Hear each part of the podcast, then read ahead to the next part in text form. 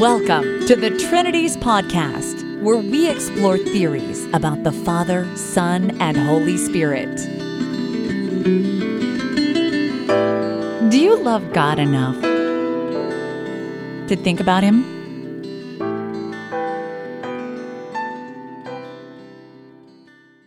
Episode 176 Photinus of Sirmium. Photinus was a popular bishop at Sirmium, which we heard about back in episode 174, and he's known to have been a good speaker and an effective preacher, and apparently he had the support of his parishioners. He was originally from Ancyra and was known to be a student of Marcellus, who we discussed in the last episode of the Trinities podcast. But Photinus's views are different than Marcellus's, although related, and Photinus's views became more notorious. The ancient writer Vincent of Lerins, writing a couple of generations later, summarizes Photinus's views well enough. Photinus holds the unity of God after the Jewish manner. He allows not any trinity of persons. He says that Christ was a man born of Mary. He denies the personality of the Word and the Spirit. There was only one God, the Father, and Jesus Christ, whom we ought to serve. The first thing I'll say about Photinus is that it's hard to get good information about him. Most specialists in the history of Christian theology neglect Photinus because they're completely unsympathetic to his views. Some may imagine that he must have been some sort of rationalist or deist. I mean, how do you get a mere man Christology out of the Bible? Well, we'll get to that later. It's not as hard as some people think. Fortunately, one of the all time greats of apologetics and patristic history, Nathaniel Lardner, who died in 1768, does pay full attention to Photinus's life, legacy, and to his theological stance. And I've also found a handful of good articles about Photinus. One's by Lydia Agnew Speller from 1983, and an even better one is by D.H. Williams of Baylor University, published in 2006. And I'll have the full references for you and links to these articles on the blog post for this episode. Were Photinus's views radical? Yes, in a sense, but not radical in the sense of being a Gnostic or even someone really strongly branching off of the tradition, like Marcion. As Lardner observes, Photinus must have accepted the same scriptures as others because there are no complaints in his lifetime about him differing on that score. He also seems to have accepted the miraculous conception of Jesus, although some ancient reports are confused about this. As far as I can tell, he bears little resemblance to an 18th or 19th century rationalist or deist. So, how did he arrive at such radical views? I think a key to it is remembering that his teacher, or at least one of his teachers, is Marcellus. He doesn't have a lot of respect for Origen or for the whole Origenist tradition. He thinks it's over Hellenized he thinks it's speculative, which it was, and he doesn't think there needs to be an intermediary between God and creation. And he's hostile to the suggestion that there is a lesser God who's actually the direct creator. In short, he just never bought into Logos theory. If you don't buy into Logos theory and you don't read the New Testament in the way that Logos theory demands, you can easily come to these sorts of views. I can tell you that firsthand. Lardner was another. There's been a drumbeat of people through the history of the Christian church who have come to similar conclusions, more or less independently of one another. Photinus is what we nowadays call a biblical Unitarian. In 4th century Catholic Christianity, this was not a tolerated view. The way things have developed, bishops have taken away from scholars the power of arguing freely about these things. It's the bishops who decide. They're kind of a ruling class and they were instinctively conservative and tended to be very deferential to preceding tradition. They were also strongly given towards taking intellectual shortcuts, just slapping a heresy label on a position and then dismissing it. They were not really inclined to rethink any of these issues. More or less, once something gets a heresy label, it's damned. There's no chance for it to be argued successfully in this crowd. At the time, then, the two big parties were the Easterners, who were subordinationists, and then the pro Nicene side, who were more Western and leaned in the direction of monarchian theologies. But one thing they could both agree on is that it's just crazy to think that Christ was a mere man. He doesn't have a divine nature in addition to a human nature. We don't know really when Photinus became a bishop. Some think he might have been appointed at Serdica in 343. You might think then that he had signed on to the Creed of Nicaea and to the Western Statement from Serdica. I'm not sure if that's right. Some say that he was censured at Antioch in 344, but we do know this. He was officially condemned for the first time in the year 344 or 345 in what's called the Macrostich or the Creed of the Long Lines. We heard about this back in podcast 172, but when I played it for you then, I omitted the parts that are specifically about him. Here are some of the shots that council fired in his direction. The disciples of Paul of Samosata say that after the incarnation he was by advance made God, though by nature a mere man.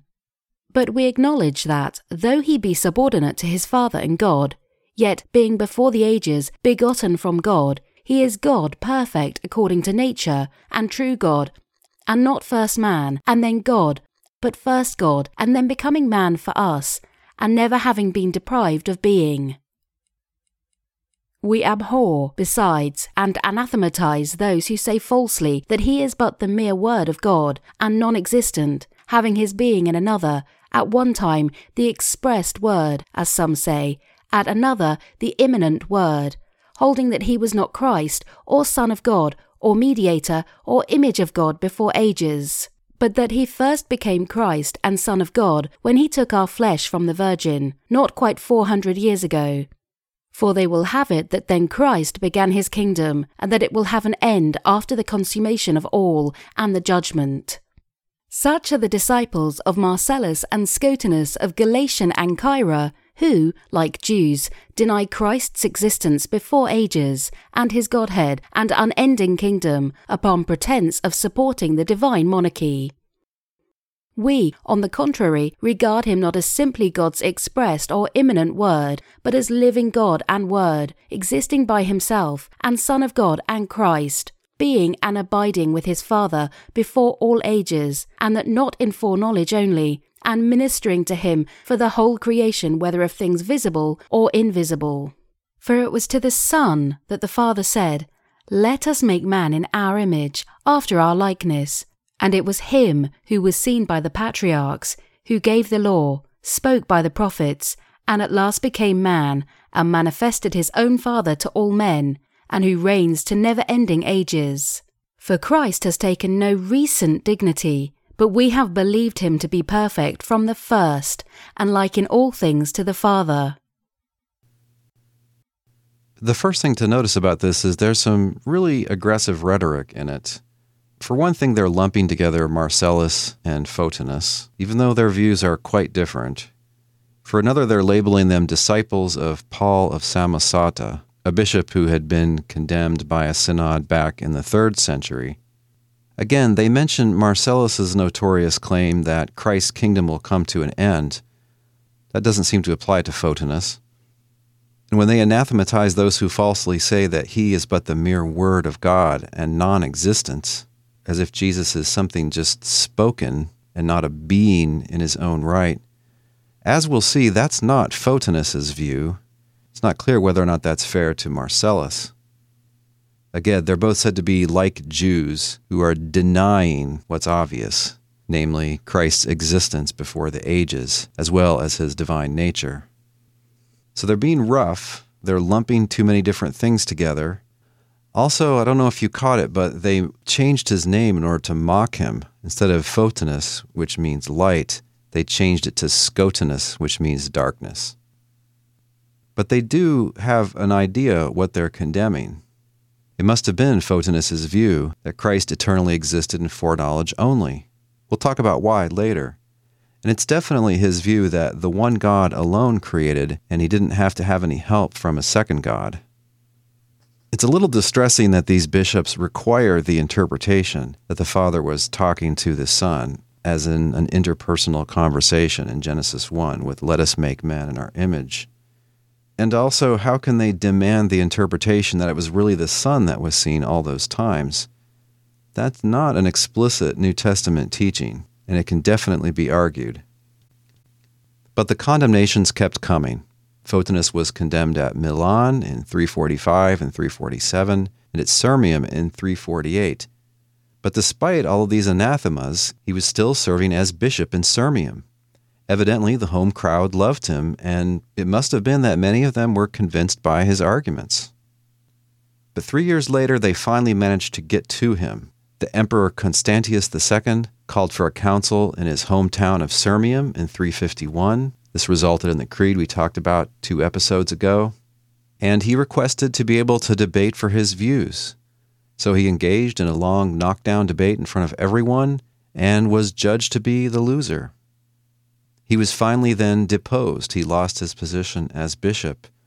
Ancient historians say that they offered to restore him to his position as bishop if he would just recant, but he refused. Historian R.P.C. Hanson says that Photinus probably returned to Sirmium when Constantius II died in 361, but he was exiled again by Emperor Valentinian I in 364. He seems to have written the emperor a public letter at this time, but like all of his works, it's been lost to the ravages of time. Some have speculated that maybe Photinus was restored again to his position as bishop by the Emperor Julian, but we have no specific report about this. This pagan emperor, often called Julian the Apostate because he'd probably been baptized as a Christian, did write to Photinus in the year 362, and a portion of that letter has been preserved. The emperor says, O Photinus, you at any rate seem to maintain what is probably true, and come nearest to being saved, and do well to believe that he whom one holds to be a god can by no means be brought into the womb. And then he contrasts Photinus's views with uh, another person. Basically, the emperor's trolling. He hates Christianity. He thinks it's stupid. He mocks their newfangled Galilean god he's congratulating Photinus just to antagonize the majority. Multiple sources say that Photinus wrote many books after being deposed and exiled, and that he wrote in both Greek and Latin. It's a real shame that we've lost these sources, and it's especially a shame that we lost the records that were taken of this debate that he had at the council. About that debate transcript, Nathaniel Lardner says dryly if it had been still extant, in all probability it would have appeared curious to some in our times. Well, sure, because in the 18th century, there were getting to be more and more what we now call biblical Unitarians people who believe in miracles, people who believe that Jesus is the Messiah, people who accept all of the explicit teaching of the New Testament, but they read the New Testament as not teaching that Christ has a divine nature or that he created the world or that he has always existed. On the other hand, they insist that it does teach that he's a real man. Photinus wasn't the first to hold these kind of views, nor was he the last. R.P.C. Hanson says, his doctrine left little impression in the Eastern Church, but had quite a long history of perpetuation into the 5th century in the Western Church, perhaps because traditional Western theology was more congenial to it. A term that gets put onto this sort of theology over and over is adoptionism. That label is sometimes put on Photinus and is put on a number of later people. This is the view basically that the man Jesus, because of his good behavior, was promoted to being the Christ, or maybe also promoted to some sort of divinity as well. I don't know about others, but I don't see any reason to think that Photinus would have thought that. It seems to me that New Testament writers are not concerned to date when exactly Jesus became the Christ. Peter famously says that God has made him both Lord and Christ. Sounds like he's fully into his calling, fully serving his office after his exaltation. But yet, Peter confesses him to be the Christ when he's in the middle of his earthly ministry. I think the New Testament perspective is that Jesus was predestined to be the Christ. And so there are different sort of stages in his career you could say he was always the Christ. You could say he really starts the ministry when he's baptized by John and the power comes down on him. Or you could say he's fully the Christ after his exaltation.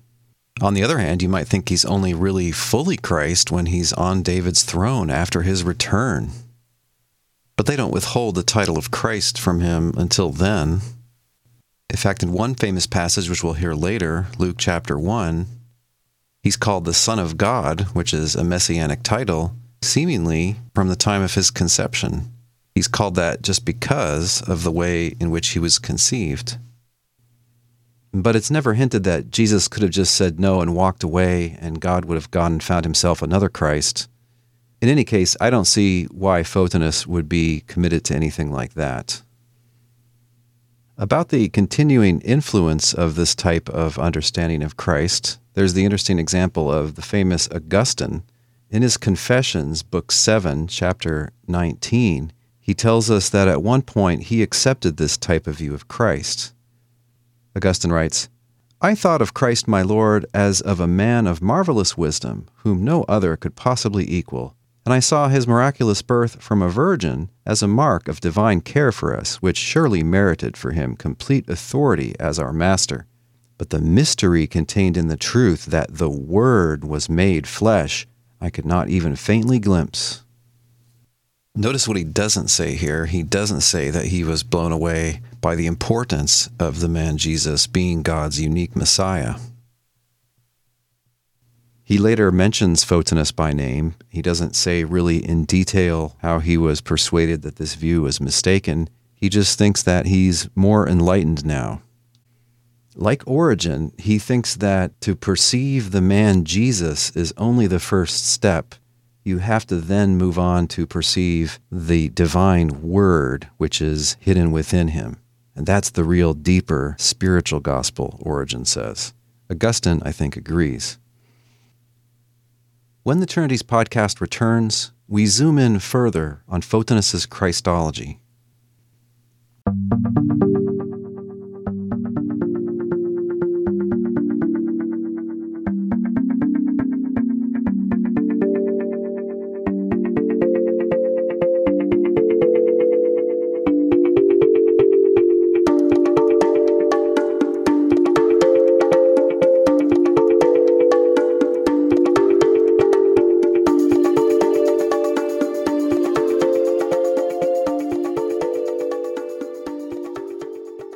Unlike his teacher Marcellus, Photinus clearly affirms that Christ had a human soul. The dualist view of a human being is that a living human consists of body and soul, with only the soul being essential. That is, one can exist without a body, but one can't exist without a soul.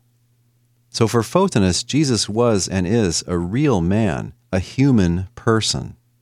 This is in contrast to what became the mainstream view later on. As I understand it, the fully developed Catholic view is that Christ, the incarnate Word, is, quote, man, but not a man. In other words, the predicate, the term man, applies to him because the Word has entered into a mysterious union with a complete human nature. So they say that the Word becomes human, and that you can say human about the Word, or man about the Word, but they deny that it's a man. Photinus would say that this is a mistake. Why? Because in his view, the Bible straightforwardly and explicitly teaches that Jesus is a man, a human being. Another thing that he must have gotten from his teacher Marcellus is that it's important to have a clear and self consistent monotheism. And they would have agreed, even with the Eusebians, that the one unique God is none other than the Father. What about the Logos of John 1 then? That is, the Word in this famous passage. In the beginning was the Word, and the Word was with God, and the Word was God. He was in the beginning with God. All things came into being through him, and without him, not one thing came into being. R.P.C. Hanson says The Logos for him was simply a mode of manifestation of the Father, a power or aspect of him, not in any serious sense distinct from him. He apparently coined the word word father, in Greek, logopator, and regarded logos as wholly interchangeable with God. Like Marcellus, he favored the analogy of a man and his thought for the relation of the Father to the Son. Let me stop there. I think that's a mistake by Hanson. As I understand him, Photinus distinguishes the man Jesus from God's eternal Word or Logos. The thinker and thought analogy only makes sense for the relation between God and God's Word. It doesn't make sense for the relation between God and His Son, that is, the man Jesus. Jesus is the Son of God. The word or logos for Photinus is something like a power or action of God, which is active in the man Jesus. That's what he understands by verse 14. And the Word became flesh and lived among us, and we have seen his glory, the glory as of the Father's only Son, full of grace and truth. This doesn't describe a God becoming human in his view. What it describes is the one God acting, working, revealing through this unique man. He may then have talked about the Word Father but he could not, as was alleged about some early monarchians, have talked about a son father.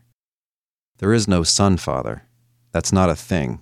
Word father, if he used that term, was designed to show that there aren't two things there, but only a being and his action.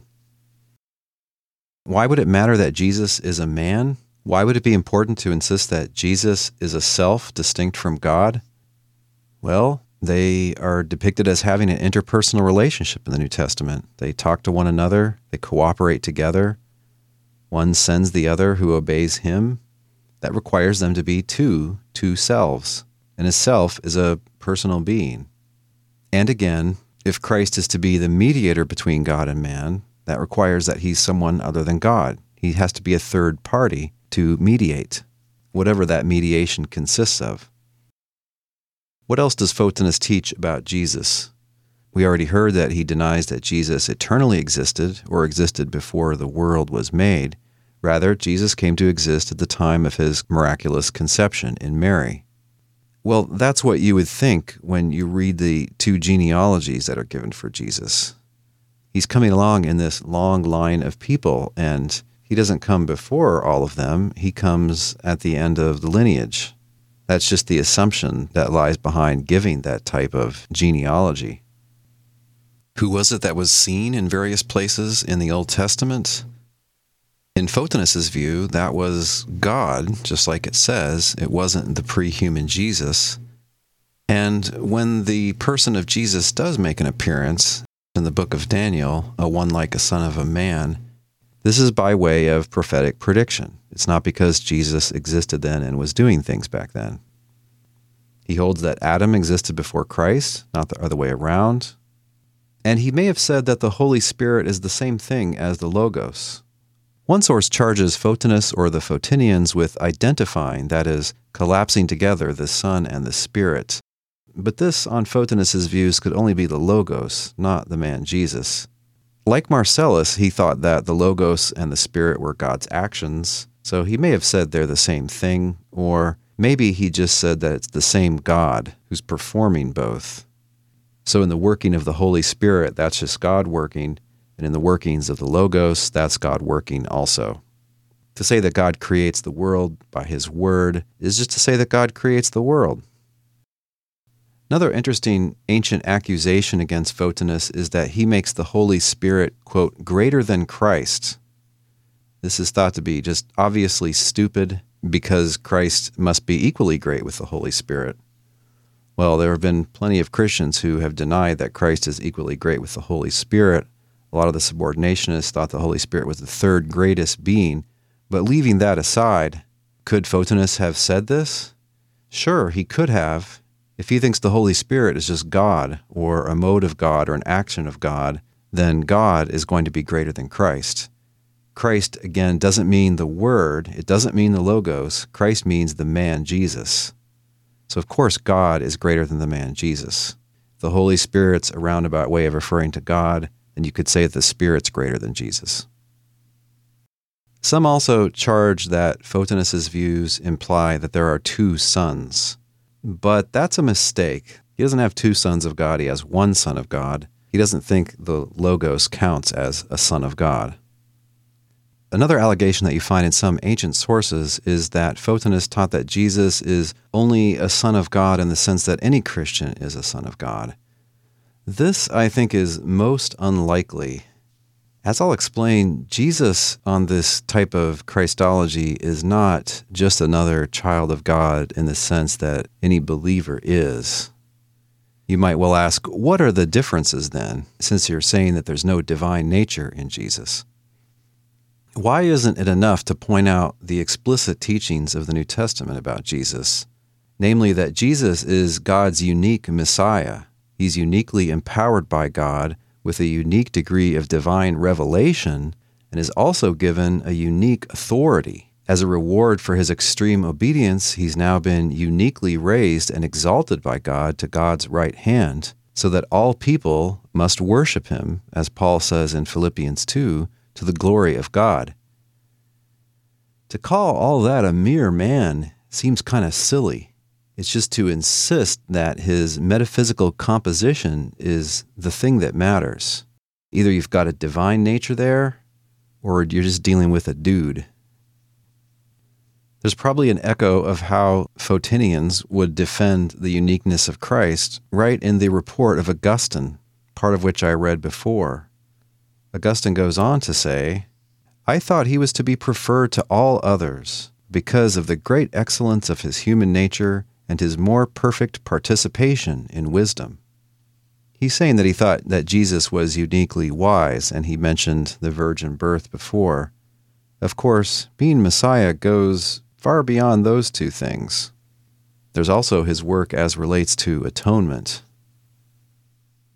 When the Trinities podcast returns, some of Photinus's favorite texts in the Bible and his understanding of them.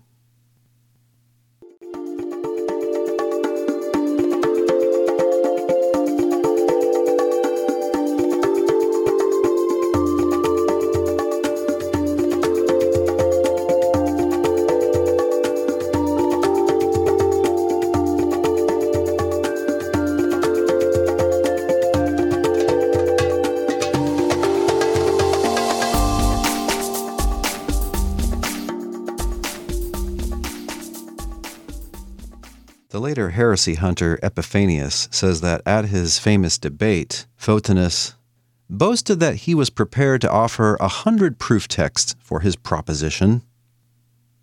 I wonder what that proposition was. Could it just have been that the Father is the one true God?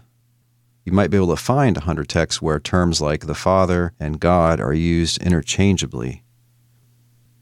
We're told that another of Photinus's favorite passages was Isaiah chapter 44. I am the first and the last. There is no other God. Who is like me? Let him step forward and prove to you his power. Let him do as I have done since ancient times, when I established a people and explained its future. Do not tremble, do not be afraid. Did I not proclaim my purposes for you long ago? You are my witnesses. Is there any other God? No, there is no other rock, not one. Who's talking here? The New Testament view is that the God of the Jews is the Father. So this would be the Father. Yahweh is the one who's called Father in the New Testament. Well, then no one else is God. At least no one else can be called God in the same sense that the Father can be called God. Interestingly, this obvious reading was damned at the First Council of Sirmium. They said, If anyone interprets the text, I am God the first, and I am after those things, and apart from me there is no God, which applies to the destruction of idols and things which are not gods, as implying the destruction of the only begotten, who is God before the ages, in the Jewish tradition. Now, they have a point here. Terms like all or none are relative to an assumed domain, they're relative to an assumed context. And it was part of the context that there were a lot of pagan deities competing for the Israelites' attention. So this prophet is saying to them in the voice of God, No, I'm the only God. The council is demanding that the meaning of that is that I'm the only God out of the collection of me and all these idols. Well, but he says he's the first God who ever was and the last one that will ever be. So it's hard to see why it should be just tied down to that one context. The Eusebians wanted to say that, hey, there is another God. It's the Word. Subordinate, yes, but still a God. This shouldn't rule that out. Well, as you see in the New Testament, still you can call beings other than God God. Despite this, this isn't making the assertion that only one being can be called God. It's making the assertion that Yahweh is the only one who is God. This status of being God is only had by one, it's had by Him. If there's some lesser status in virtue of which you can refer to other beings as gods, well, fine. This is consistent with that. I don't think it is saying that Yahweh is the only God out of the collection of only Him and the idols.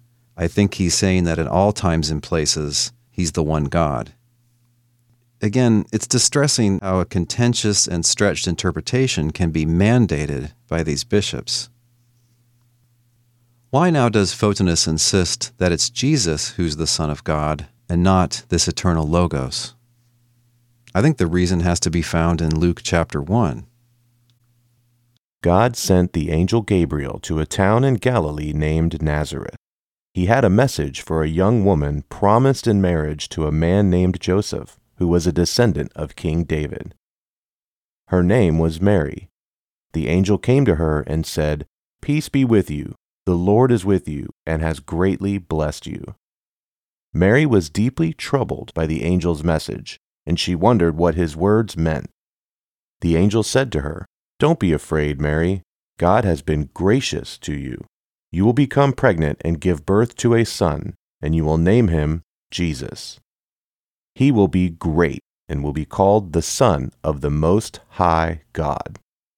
The Lord God will make him a king, as his ancestor David was, and he will be the king of the descendants of Jacob forever. His kingdom will never end. Mary said to the angel, I am a virgin. How, then, can this be? The angel answered, The Holy Spirit will come on you, and God's power will rest upon you. For this reason, the Holy Child will be called the Son of God. Who's called the Son of God? The one that's born. Well, that's the human being. And it seems clear enough that this is a conception that's being talked about, a miraculous conception, She's becoming pregnant because of God's power, not in the normal way. Well, yeah, but a conception, doesn't it bring into existence a human being? That must be how Photinus read it. And we know that there were other reasons why he insisted that Jesus was a man, as opposed to an eternal divine being which exists in a mysterious relationship with a complete human nature, or with a body. What were those reasons? Well, there's 1 Timothy chapter 2. There is one God.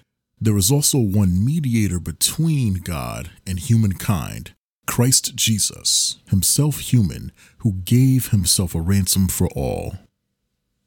And that translation softens the point a little bit by using the phrase himself human. Other translations say the mediator between God and man is the man, Christ Jesus, in Greek, anthropos.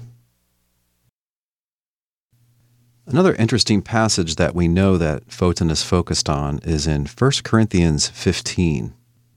Not all flesh is alike, but there is one flesh for human beings, another for animals, another for birds, and another for fish. There are both heavenly bodies and earthly bodies, but the glory of the heavenly is one thing, and that of the earthly is another. So it is with the resurrection of the dead. What is sown is perishable, what is raised is imperishable. It is sown in dishonor, it is raised in glory. It is sown in weakness, it is raised in power. It is sown a physical body, it is raised a spiritual body. If there is a physical body, there is also a spiritual body. Thus it is written The first man, Adam, became a living being. The last Adam became a life giving spirit. But it is not the spiritual that is first, but the physical, and then the spiritual. The first man was from the earth, a man of dust. The second man is of heaven. As was the man of dust, so are those who are of the dust. And as is the man of heaven, so are those who are of heaven. Just as we have borne the image of the man of dust, we will also bear the image of the man of heaven. What I am saying, brothers, is this flesh and blood cannot inherit the kingdom of God, nor does the perishable inherit the imperishable. Listen, I will tell you a mystery. We will not all die, but we will all be changed. In a moment, in the twinkling of an eye, at the last trumpet. For the trumpet will sound, and the dead will be raised imperishable, and we will all be changed. For this perishable body must put on imperishability, and this mortal body must put on immortality. When this perishable body puts on imperishability, and this mortal body puts on immortality, then the saying that is written will be fulfilled Death has been swallowed up in victory. Where, O death, is your victory? Where, O death, is your sting? The sting of death is sin, and the power of sin is the law. But thanks be to God who gives us the victory through our Lord Jesus Christ. Therefore, my beloved, be steadfast, immovable, always excelling in the work of the Lord, because you know that in the Lord your labor is not in vain. Paul is talking about the resurrection and immortality and he's talking about the difference between a resurrected body and the kind of bodies that you and I have now. But Photinus noticed that Paul here says that Adam came first, and that Christ, the Son of God, Jesus, came second, not the other way around. But on the Logos theory, it would be the other way around. His view is, well, so much worse for Logos theory.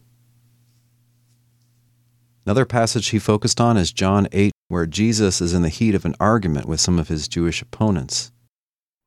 I know that you are descendants of Abraham, yet you look for an opportunity to kill me, because there is no place in you for my word. I declare what I have seen in the Father's presence. As for you, you do what you have heard from your father. They answered him, Abraham is our father. Jesus said to them, If you were Abraham's children, you would be doing what Abraham did.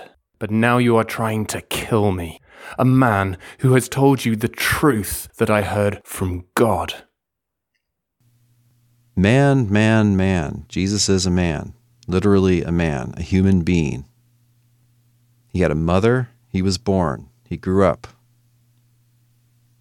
Did he always exist? Photinus doesn't think so. He thinks the one that always existed was the one true God, and Jesus came into existence late in time. You can see how he would have read this famous passage in John 17. Father, the hour has come. Glorify your Son, so that the Son may glorify you, since you have given him authority over all people, to give eternal life to all whom you have given him. And this is eternal life, that they may know you, the only true God, and Jesus Christ, whom you have sent. I glorified you on earth by finishing the work that you gave me to do. So now, Father, glorify me in your own presence with the glory that I had in your presence before the world existed. Surely Photinus would have thought that that pre-existence that was mentioned there by Jesus is just the pre-existence of foreknowledge and predestination. It's pre-existence in God's mind. In other words, it's not a kind of existence. It's just being foreknown. We talked about this common Jewish idiom in two earlier episodes of the Trinities podcast with Dr. Dustin Smith. These are episodes 61 and 62. Dr. Smith gives numerous examples from Jewish literature and from various places in the New Testament of this idiom at work. Why did they talk about things that were predestined as having always been with God? That was a way of making them inevitable. To put them in the past is to make them unchangeable. To put them in heaven is to imagine them in the hands of God. It's God who guarantees that these things are coming. They're already there, so to speak. It's a great way to communicate things that are predestined to occur. When the Trinities podcast returns, the relevance of some other famous passages in the Gospel according to John for Photinus's Christology.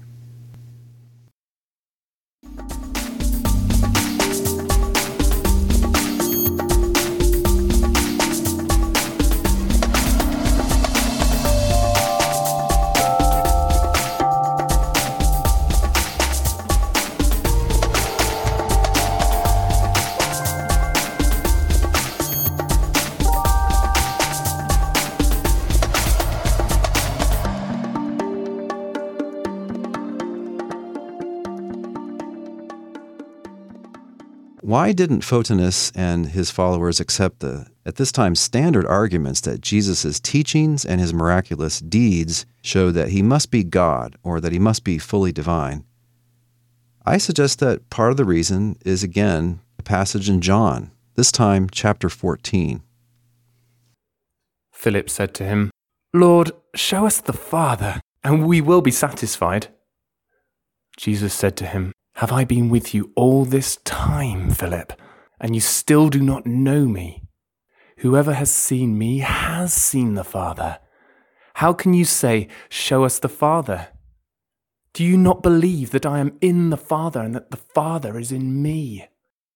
The words that I say to you I do not speak on my own, but the Father who dwells in me does his works. Believe me that I am in the Father and the Father is in me. But if you do not, then believe me because of the works themselves. Very truly I tell you, the one who believes in me will also do the works that I do, and in fact will do greater works than these, because I am going to the Father. I will do whatever you ask in my name, so that the Father may be glorified in the Son. If in my name you ask me for anything, I will do it. Did you catch that? He said that it's God within him who's doing his works. He doesn't speak on his own. The message is given by God through him, and the miraculous works are done by God through him. And if you think that these works can only be done by God himself or by a divine being, he rules that out in what he goes on to say, which is that his followers will do even greater works than he's done. In other words, they'll have even greater teaching and they'll do even greater miracles. Of course, Peter and Paul and John didn't die for our sins, but Paul did, in a sense, preach a more complete message than Jesus was able to give in his time. And there were further healings, and the message was spread far and wide, and it changed the world. What about the end part? Does it show that he's God because he says he will respond to our requests? No, but it shows that he's exalted to God's right hand and put in charge of the church. So he must have been given tremendous power, authority, and knowledge. So God is in him, God is with him, God is empowering him. That's sufficient for the teaching and it's sufficient for the miracles. He doesn't then have to have a divine nature. There is a divine nature there, of course, in the sense of a divine being, it's God, the one true God, the Father. He doesn't need, in Athanasius' terms, to have a divine nature to be a true son. He's son enough if he's God's unique and fully empowered human Messiah. That's Photinus's view, and I agree. Notice there's a pattern here. He's, in general, sticking with explicit New Testament statements and rejecting the speculations that arguably clash with those. One ancient writer alleges that Photinus said that in John 1 1, God's internal word is being spoken of, and then in John 1 2, that's the external word that's being referred to when he says this word was in the beginning with God. That is something that I don't think you can get out of the text exactly. Maybe this is a holdover speculation he had from Marcellus. One ancient writer objects that Photinus teaches that Christ raised himself from the dead. The normal statement in the New Testament, of course, is that God raised him from the dead. But could Photinus have said that Jesus did it? Sure, he could have, because he could have been quoting John chapter 2 in this scene, Jesus has just driven the money changers out of the temple in Jerusalem. He's challenged by some people. How does he have the authority to do something like that? And Jesus chooses to bring up the topic of his own resurrection. The Jews then said to him, What sign can you show us for doing this? Jesus answered them, Destroy this temple, and in three days I will raise it up. The Jews then said, This temple has been under construction for 46 years, and will you raise it up in three days? But he was speaking of the temple of his body. After he was raised from the dead, his disciples remembered that he had said this, and they believed the scripture and the word that Jesus had spoken. Does John disagree with Luke? Is the fourth gospel contradicting Acts 2, where Peter says that God raised him? I don't think so. It can sound like Jesus here is taking credit for his own resurrection, but note that at the end of this passage, it describes Jesus as being raised. Of course, the assumed agent here, the raiser of Jesus, is God. He's just saying that when his body is knocked down, he's going to get it up. Well, right, that's the first thing he did when he was restored to life. So God raised him from the dead, and first thing he did was get up. The second thing he did was probably unwrap himself from the burial cloths that had been put on him. Some people do fasten on this uh, statement and say that God resurrected Jesus, but Jesus resurrected Jesus, so therefore God and Jesus are the same. I assume actually that this is the ancient objector's point. I'm guessing that Photinus quoted John 2. Jesus says he's going to raise this temple back up. And the objector said, Aha, he's saying that Jesus is the one God himself. He's got Jesus doing what God does. But the passage doesn't require that. It doesn't require that Jesus gets himself up in the same sense in which the God who raised him gets him up. God brings him back to life, Jesus gets up. One last objection from the ancient writer referred to as Ambrosiaster. That's not a real name. It basically means pseudo Ambrose. It was a work ascribed to Ambrose, and then later it was decided that this couldn't possibly be Ambrose, Bishop of Milan. Anyway, this anonymous ancient writer, writing around the same time as Photinus, takes issue especially with his view that Jesus came into existence at his conception. Against this, he offers a passage from John 3 and another from John 16. The one who comes from above is above all.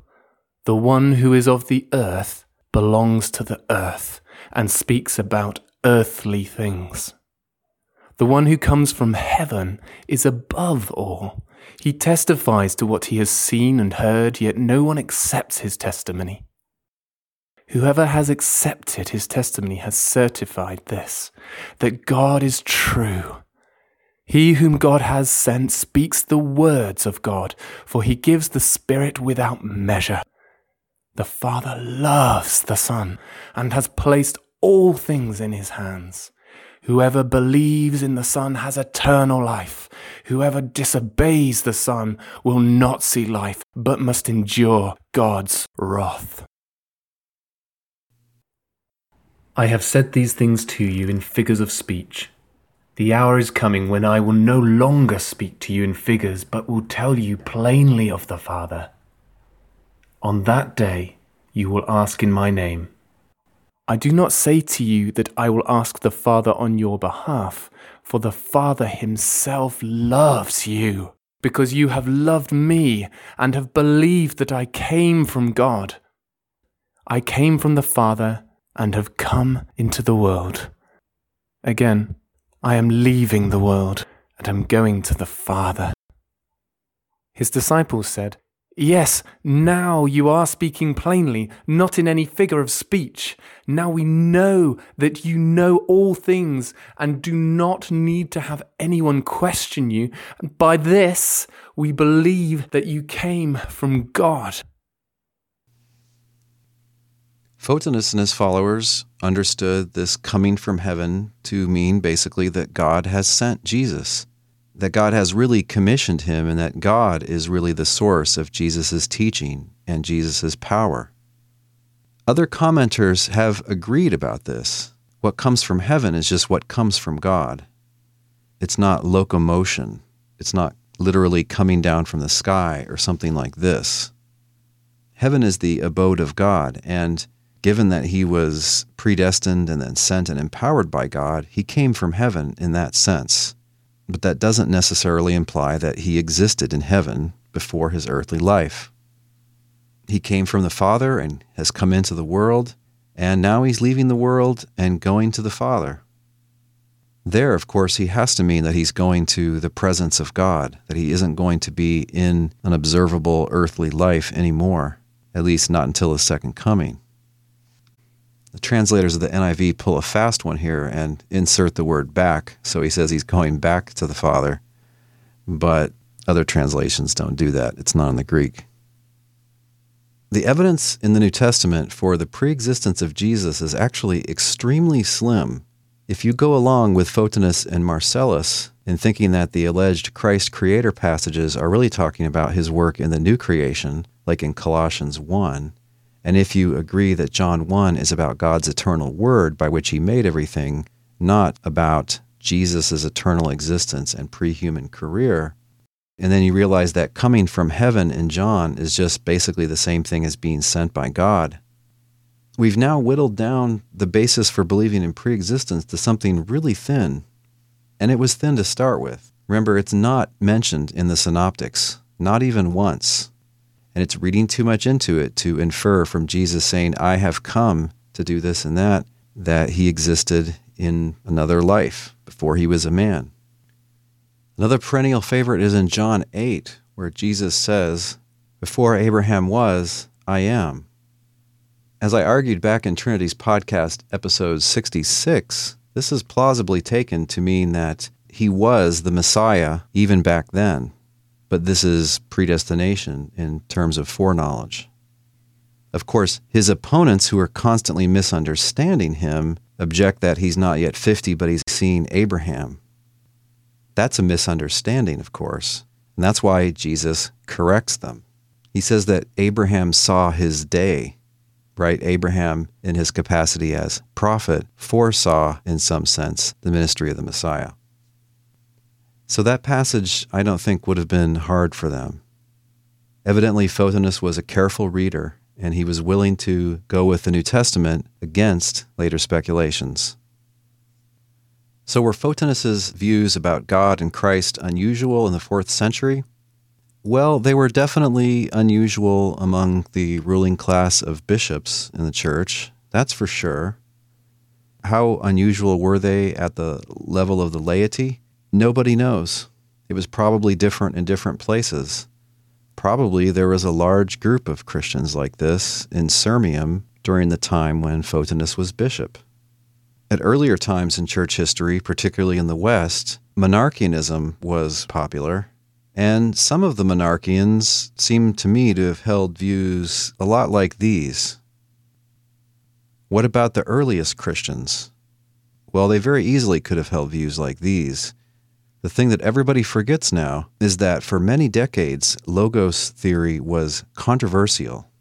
It was elitists, it was very Hellenized thinkers like Justin, like Tertullian, like Origen, who were promoting the logos theory.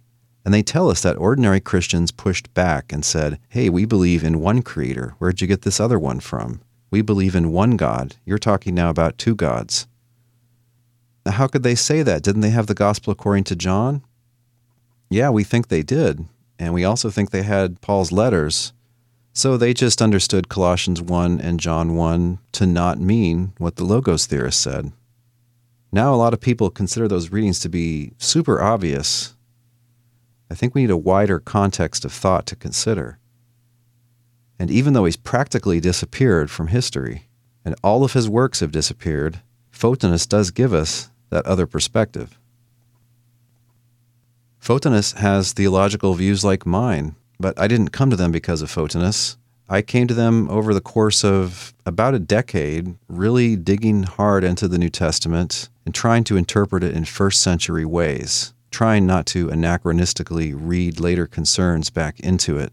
And with the help of some others, current day and early modern, I came to Photinian type views.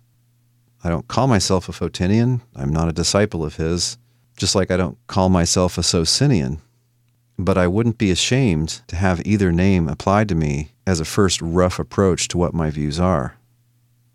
Of course, I don't believe anything in theology because Socinus said it or because Photinus said it. I'm trying to follow Jesus, and I'm taking his apostles and the other writers of the New Testament seriously.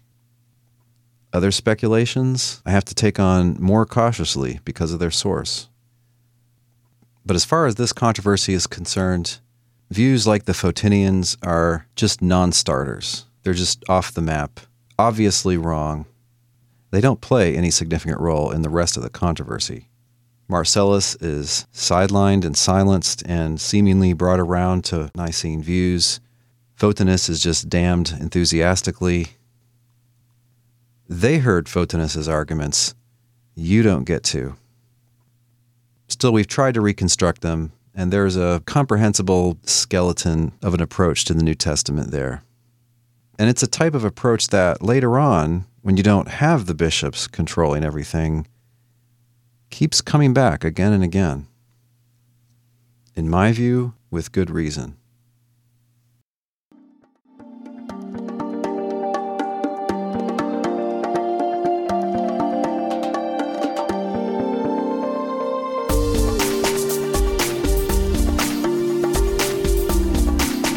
This week's thinking music has been the track Procreation by Little Glass Men.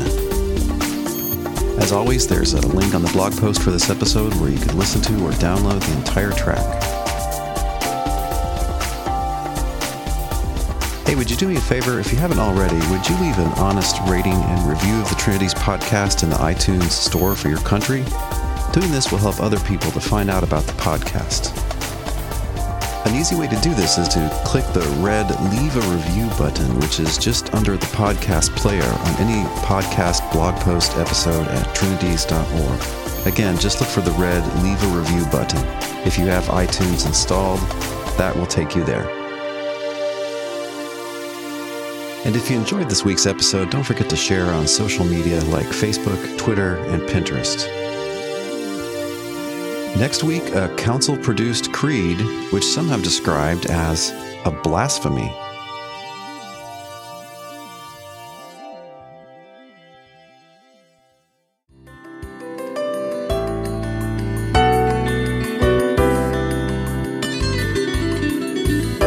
Thanks for listening. We'll see you online at trinities.org. Till next time, don't forget to love God with all your mind